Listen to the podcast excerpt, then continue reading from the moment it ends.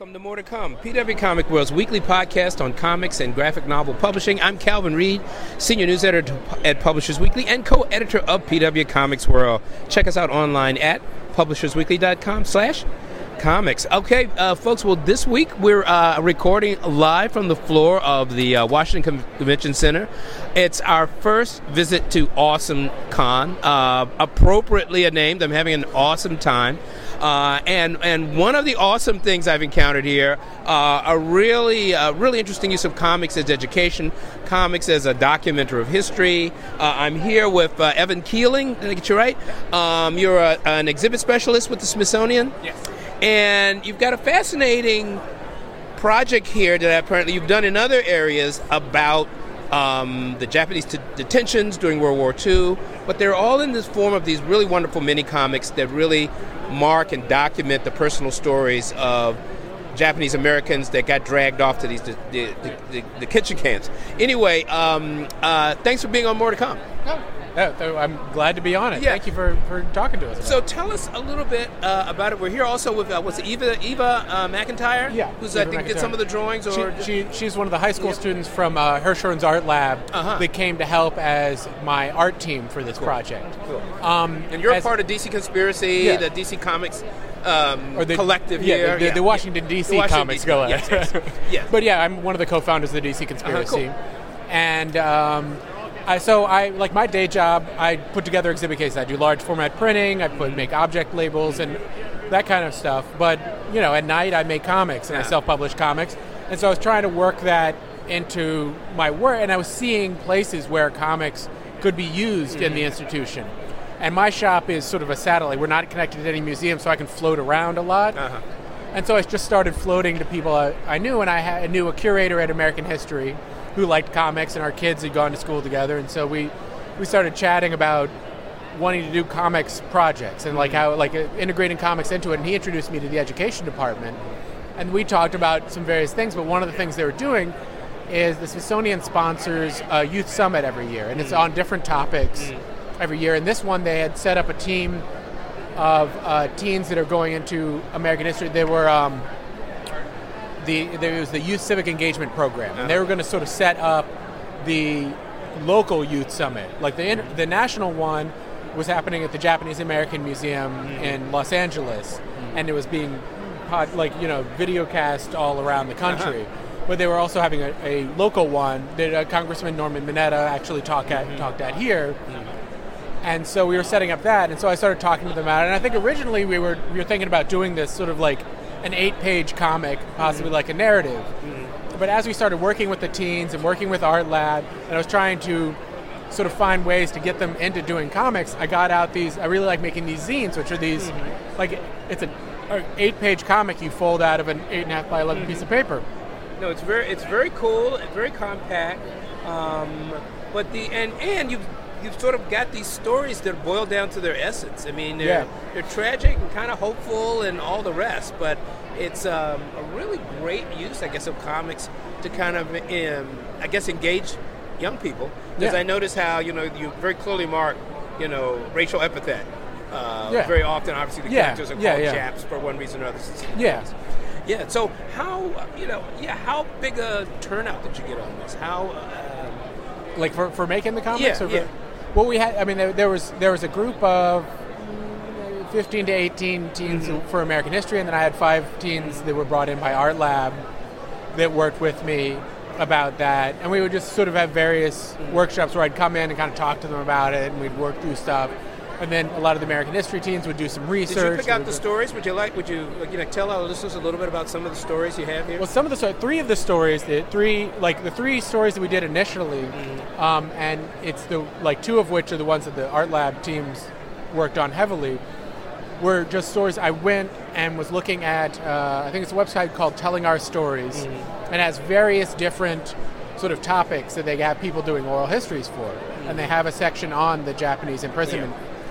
And so I, I looked up some oral histories and that and just kind of combed through looking for stories that were really interesting. And that's what I found, like, because I just wanted to sort of give examples. yeah. And so I actually found a story about um, it's uh, Chizu Iiyama, and she's not like other than giving this oral history and having this experience in this historic thing. she's not necessarily like a figure that's Yeah. you know nationally known or anything like that. But I was finding that these stories, like, just due, due to the experience and due to like the way life was, I mean, there was like a whole graphic novel's worth of story out of this person just just sort of seeing the changing of cultures and the changing Yeah. of things and how the fear can affect it and how like and also how like the fears of the time affected it Yeah. like we were telling stories like um, congressman mineta when he was talking was telling us about like how japanese people japanese immigrants couldn't own land in california and so there were certain individuals who were like resident like i can't remember the, the gentleman that he referred to but there, there were you know like accountants Uh-huh. or or sort of businessmen that would just have all this land in their name for these people, and these people would Wow. buy this land, and it would just like so. If you looked at the map, it would be dotted all over, and you think this guy has a lot of Really? money, he's a lot of land, but he was just sort of name holding Yeah. it for these people, and that was beneficial for uh, for a lot of them because when like I mean when people were sent imprisoned, they were taken away, they lost houses, Yeah. they lost stuff, and especially like if they didn't have somebody like that who was holding the land for them and could like give it back to them Sure. when they returned, they just like it all disappeared and they came back to nothing. Well, it's pretty amazing to hear these stories when we, you know, hear uh, presidential candidates. We were talking about this. Uh, cite the the victimization of American citizens like this as something to be admired. Uh, it's, it's a pretty sad state. These stories are going to remind you of just how how really horrible that period was Yeah. to our fellow citizens. So Yeah. uh, there's another story, great story about uh, Con- um, um, Congressman Mineta, Yeah. which you were talking about, who actually met uh, Alan Simpson, the, the, the, the senator, when they were Boy Scouts. Yeah, Yeah. They, they were Boy Scouts, and Norman Mineta's family got sent to the camps, and his scout Yeah. leader started reaching out and trying to find uh, scouts in the like, and they were they were completely displaced. They're um, in Cody, Wyoming, like outside Yeah. of Cody, Wyoming, and so they're all from California. They know nobody. He's reaching out to Cody, Wyoming, trying to get a scout team to come out or a scout Yeah. group to come out and have like a meeting with him, and for the large part, nobody would. But Alan Well, one, of, one of the characters I noticed in the story says, "Well, I thought they were spies." Well, yeah, that's because a lot Yeah. of them like, and that was that was that was also like it. it everybody just thought they were spies. They thought like it, Yeah. was like criminals and spies and stuff like that because they couldn't comprehend why. And Why? so his scout leader, it was nice that he was forward thinking enough Yeah. that he could be like, well, these are American citizens. We Yeah. should go and see this. Um, and, and, and interact with these people. I mean, it's like there's no reason that we shouldn't have a scout meeting with them. It's all, and so they met, and that led to their lifelong Yeah, friendship. they both. led, yeah, they both went into politics eventually, and then passed the legislation that you were talking Yeah, about yeah, yeah, they passed the civil the reparations and, and apologies. and it was it was great. And they, they recently talked um, at the Library of Congress together Uh-huh. about that and about politics and stuff like that. And I got to go back and, and meet both of them and give them Oh, both that's copies of the comic. Oh, comics. terrific. and then I, you know, I had a little I had a little framed piece of art of Norman Mineta that I gave to him. Great. And then I saw him again at this youth summit Yeah. and talked to him about it. And they were real excited about it. And it was it was just nice. It's a nice little it was nice to have a story that involved the tragedy of the thing, but also involved this thing that came out of it that was was positive. Yeah, absolutely. Because- so how many of these stories do you have here? We have we have six different stories. Uh-huh. We have three that are based on just oral histories, like Yuri Kochiyama's, or I mean, uh, not, I mean, uh, like Chizu Iiyama's, Yeah. where we found them on this telling our stories, uh, and then. So those those ones were worked. I worked on with the students directly at the time, and then I produced three using student research. I see. Um, there were the ones about Norman Mineta, Yuri Kochiyama, and Fred Korematsu, who are all like Norman Mineta is, was a congressman and the air traffic safety. together. Yuri Kochiyama was a um, was a civil rights activist, um, and and Uh, was uh, famously friends with Malcolm X. Oh, right, And- of course. and- yes, yeah. sure. Yeah, yeah. And so we, I did a story about her, and she, I mean, she's got an Yeah. amazing, fascinating life. Mm-hmm. And Fred Korematsu was one of the few Japanese Americans to actively refuse to be incarcerated. Hmm. And he, he had a case, and they took the, his case of him being arrested to court and went all the way to the Supreme Court just for it to be declared that it was a military necessity and it was, Yeah. it was right for him to be arrested, you know, be like arrested. And it wasn't until the 80s when they started researching it again and found out that the government had lied Uh-huh. about it that he was able to get it overturned in California, but but knowing that he was still like had a federal court case, like, but it wasn't overturned Yeah. in the the uh, civil um, in the Supreme Court. He had to go back, and he kept fighting, and was was a large part of also Yeah. getting the Civil Liberties Union or Little Civil Liberties Act passed. Um, so this project is done, right? But Yes. you you have plans, I think, to, to use comics in this way in other in other projects to come. Yeah, I'm I'm I'm now in in the process of, of sort of forming a, a point about it and talking to the other Smithsonian museums about how it like this kind of format can be related to their museums and their education departments. I'm also looking forward to doing more work with American history because they still have. Um, I think there's going to be there's going to be another youth summit next year, and we've been sort of talking about that, like like sort of putting co- together comics for that. And I've been talking to a lot of people here. Like it's been great at AwesomeCon Uh-huh. having this table because I've met a lot of people who are interested. What's the reception uh, that you've been getting? it's, it's been fabulous because there's a lot of people who are interested in education and comics and finding ways to do them. Yeah. And like they're fascinated with this format because it's such a simple and lo-fi format that like anybody can produce it. It's easy Like I have these forms where you know it's easy for for kids and adults and Yeah. teens just to make a comic. You fold it together and then if you want to share it with your friends, you just unfold it, mm. you Xerox it, and you can Yeah. pass them out to everybody and fold them up again. It's it's really it's really so simple and it gives you like a good amount of pages to get a get a, a story in. I really like it. Well, it, it, it, it grabbed my attention when I was walking by, Yeah. so that's why that's why I came back. Um, but look, this is really great. I'd love to know more about other projects when you're doing Yeah. them. So hope, hopefully we'll stay in touch. Yeah, no, Um, definitely. but Evan, thank you so much for being on More to Come. Yeah, thank you very much.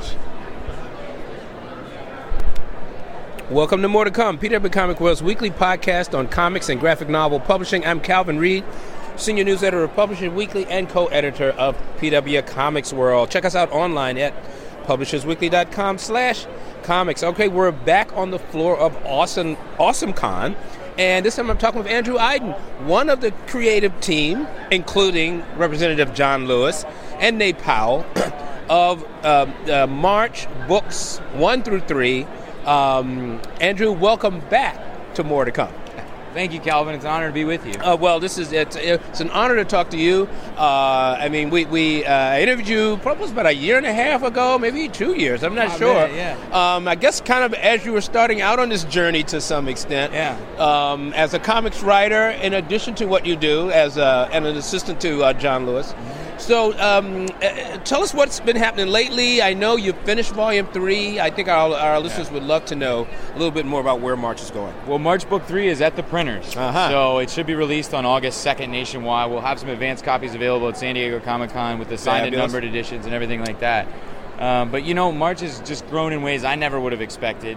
The announcement a couple weeks ago that New York City public schools were adopting Yes. March Mhm. for their eighth grade system wide was just just magnificent. And then I got word uh, the other day they haven't announced it yet, but there's going to be a few more major school systems, even in the congressman's backyard, that are going to be adopting. And I, and I think these are dominoes because Yeah. I don't see how young people today can understand what's happening in our politics without understanding the civil rights movement, without understanding the politics that emerged from that.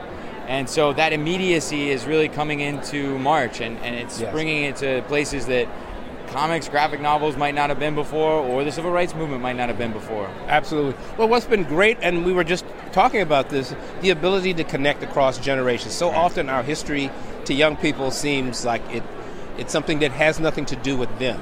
And this book, in combination with the medium itself, I think, which is so immediate, and of course, Representative Lewis, who is connects with people like nobody's business.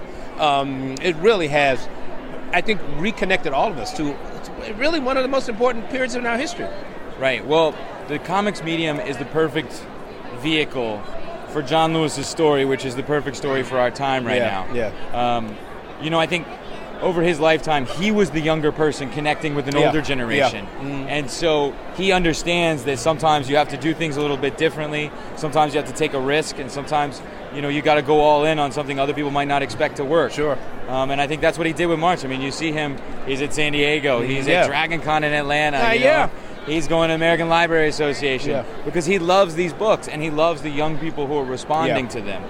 Well, um, it's, it's really been a, a, a, real phenomenon. I'm glad I was able to kind of see a little bit of it up close and purpose, uh, uh, up, up close and personal. Um, what's it been like here at AwesomeCon? What are you doing here um, uh, at the show? Well, I'm from and you're and you're yeah. and you live here, so you're yeah. not on the road for once. Uh, yeah, it's kind of nice. I mean, I got off a plane yesterday, three o'clock, came straight here from uh-huh. the airport. Um, AwesomeCon's one of those shows that's that's been a delight to watch grow. Yeah. Because I went to it just as a fan when it was a bunch of comics dealers in a single right. room with a bunch of boxes of old comics. yes, and the, I loved it. The classic, right? sure. yeah, but now there's so many creators, there's there's so many celebrities, there's there's so many vendors, um, and so many people from Washington actually coming to it. Mm. I think one of the things I saw with March was people in the Washington community who sort of came out as comics fans. Yeah, yeah. And now you're seeing that manifestation yeah. in a comic book show, yeah. and like yeah. the attendance is spectacular. And so, including up on Capitol Hill, I think you were telling me one time. Yes. There's some closet comic book fans up there that. yes, I mean, you kind of gave them the okay to like come on out.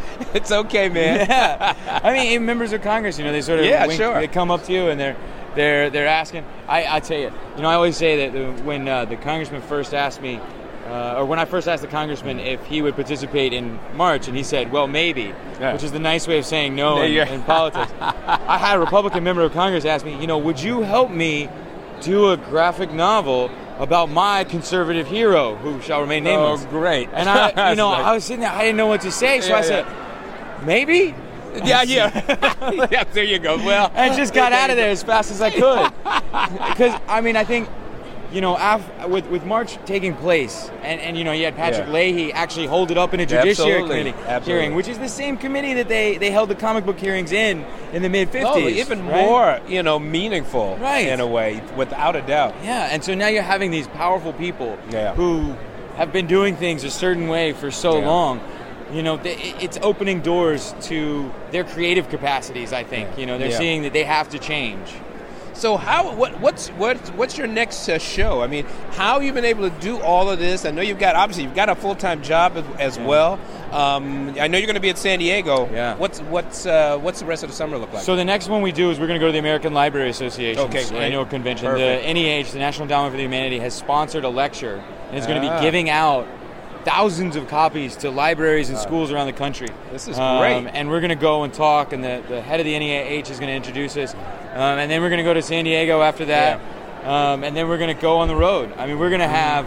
Uh, I don't know the exact dates yet. Mm-hmm. Top Shelf will be announcing it soon. Sure. But we're going to try and do a full tour during August. If Congress yeah. is going to recess, then we're going to get out there yeah. and we're going to try and find our way to get into the community and talk about what matters. Well, this is exciting. I mean, I think a, a little while ago, I think I was talking with. Uh, with Chris Staros about um, uh, the book being adopted by universities. I mean, freshman reading. Uh, I did an interview with, with Nate Powell mm-hmm. at Old Westbury in New York, yeah. and there, I mean, it was an amazing event. I mean, the, the freshman class was assigned. Uh, I think I think book 2 mm-hmm. uh, you the students were so energized. Of course, Nate was fabulous, but really, I mean, there must have been 300 you know, freshman kids there. And let me tell you, the line to ask questions at the end it was we had to end it virtually. We these kids were so engaged with this book, and so, and so you can see it. Yeah. And I'm sure you see this all the time.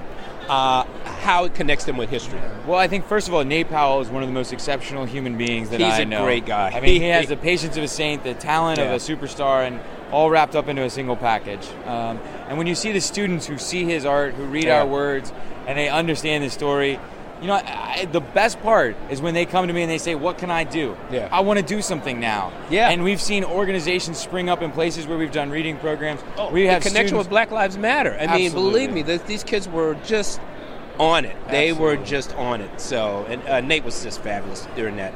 So, um, well, look. Uh, thanks for the update. I'm going to let you get back to the table. I see there's people already uh, over there, like looking at looking at this book as they should be.